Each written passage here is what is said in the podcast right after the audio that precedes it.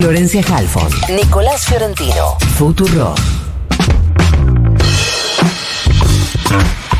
8 y 17 dice el reloj, 24.2 dice el termómetro de la ciudad de Buenos Aires. Nico nos contaba el poroteo que inicialmente se empieza a hacer respecto del tratamiento de la ley ómnibus en el Congreso. Todavía sabemos es muy prematuro hablar de eso, pero vamos a conversar algunos detalles con Mónica Fein, diputada nacional por la provincia de Santa Fe, que es parte de este nuevo bloque Hacemos Coalición Federal. Mónica, buenos días. Florencia Halfon te saluda. Feliz año nuevo. ¿Cómo te va? Feliz año nuevo, Florencia. Hola, Nico. Un gusto hablar con ustedes. Igualmente, gracias por atendernos. Em, escuchábamos hace minutos un audio de Martín Menem diciendo que él ve al bloque Hacemos Coalición Federal acompañando el proyecto de ley ómnibus. ¿Es así? ¿Ya está conversado? No, no, para nada. Eh, este bloque se, se construye a partir de una decisión que la libertad avanza, el PRO y Unión por la Patria toman en la primera sesión, que es una distribución de todas las comisiones por sistema DON y por bloque, y obviamente es un bloque diverso, que tiene distintas miradas, pero que creo que tienen algo en común, que es eh, defender la institucionalidad, es decir, el funcionamiento del Parlamento, una mirada del federalismo. Nosotros como socialistas hemos estado... Eh, en este tiempo en un interbloque con, con, la gente de Córdoba, con la gente de La Baña, y siempre hemos tenido una actitud eh, de debatir y, de oponernos a aquellas cosas que lleven por delante el Congreso, como creo que son en esa ley ómnibus, por ejemplo, la delegación de funciones, que prácticamente intenta llevarse puesto al Congreso y que le deleguemos todas nuestras atribuciones legislativas al Ejecutivo. Yo creo que en eso va a haber eh, en general unidad de criterio. Queremos funcionar. Eh, hoy vamos a estar, mañana hacemos una reunión de bloque, vamos a estar todos en Buenos Aires y queremos funcionar y discutir la ley ómnibus en el tiempo que el Congreso necesite para discutir ley por ley. Es imposible, Flor, que una ley eh, que va desde temas eh, muy puntuales como la modificación de la ley de salud mental, como temas muy eh, generales de economía, de penal, de electoral, puedan ser tratados en un Congreso en un tiempo récord y decir que se aprueba o se apoya. Seguramente veremos ley por ley y, nos llevará un tiempo a aportar nuestra mirada, las discusiones y a partir de ahí se, se definirán cada una de los debates. Teniendo algo en común el Parlamento debe funcionar. Enero y febrero desconozco por qué el Ejecutivo llamó al 31 de enero. Creo que hay una intención de decir, no votan la ley ómnibus como si fuera un DNU, la ley ómnibus que tiene más de 600 artículos y modifica leyes, pueden ser tratadas en enero, en febrero, en marzo. Debe ser tratada, eh, bueno, con responsabilidad y de acuerdo a eso definir si hay algunas de las leyes que están ahí que se pueden apoyar o modificar o por supuesto votar en contra, como creo que el socialismo entiende que en el espíritu que, tiene esa ley, que es una desregulación total, una idea de mercado, una falta de solidaridad y humanidad en, en, en la construcción de un concepto de sociedad que por supuesto no coincidimos. Eh, pero preguntado al revés, digamos que no descartás que si se saca esto que decís que es lo que seguro coinciden todos dentro de tu bloque, que es eh, la posibilidad de delegarle un montón de facultades al Poder Ejecutivo, si eso se sacara, ¿podría ser eh, aprobada o analizada de otro modo por tu bloque? Cada ley eh, creo que ahí hay una, eh, no hay una ley ómnibus. Yo digo, esa es una idea del Ejecutivo. Desde mi punto de vista, hay un número muy importante de leyes que deben ser, es más, mira, Flor, hay comisiones que no están constituidas. Yo presidí la Comisión de Salud durante estos dos últimos años. Hay una modificación de, de, de, una de las leyes, de la ley de salud mental, y no, no están constituidas las comisiones aún. Así uh -huh. que esa ley, particularmente la de modificación de la ley de salud mental, debe ir a salud mental. Hay otras que modifican el código penal. Eh, la ley penal, bueno, tendrán que constituirse penal e ir ahí.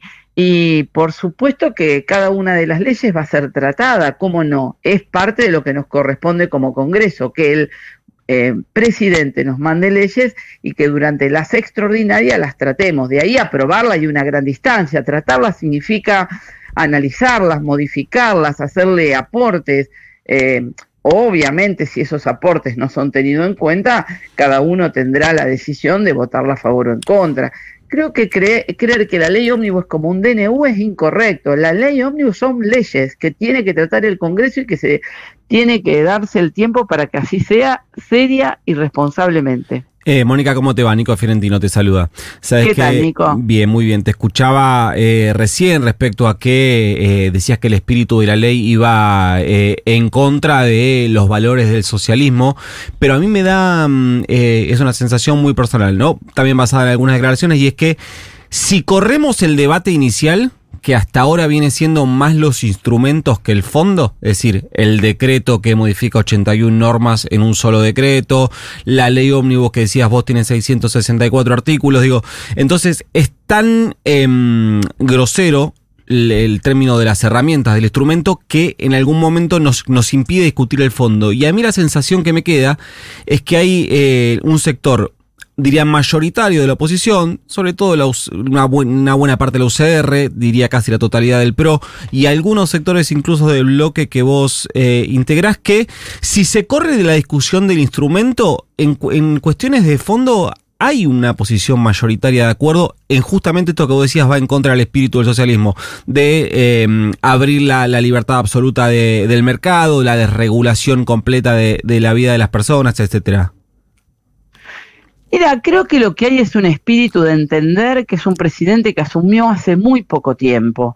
Y, que ese espíritu a todos los que somos eh, fuerzas democráticas nos obligan a ser serios y responsables y no ponernos eh, en, una actitud de no debatir el fondo de la cuestión, porque además es para lo que se llaman las extraordinarias, y que seguramente también entendemos que la sociedad votó un cambio, un cambio de lo que venía, un cambio de la crítica y crisis eh, que nos dejó el gobierno anterior. Yo he sido muy opositora al gobierno anterior, Nico, así que que no tengo ninguna necesidad de dar muestra de que no estoy defendiendo el pasado. Ahora, así como digo que no defiendo el pasado, tampoco ninguno de nosotros va a dar un cheque en blanco a una ley que seguramente estamos dispuestos a discutir y habrá algunas regulaciones o acciones burocráticas que tiene el Estado a rever, pero también creo que cuando vayamos al fondo,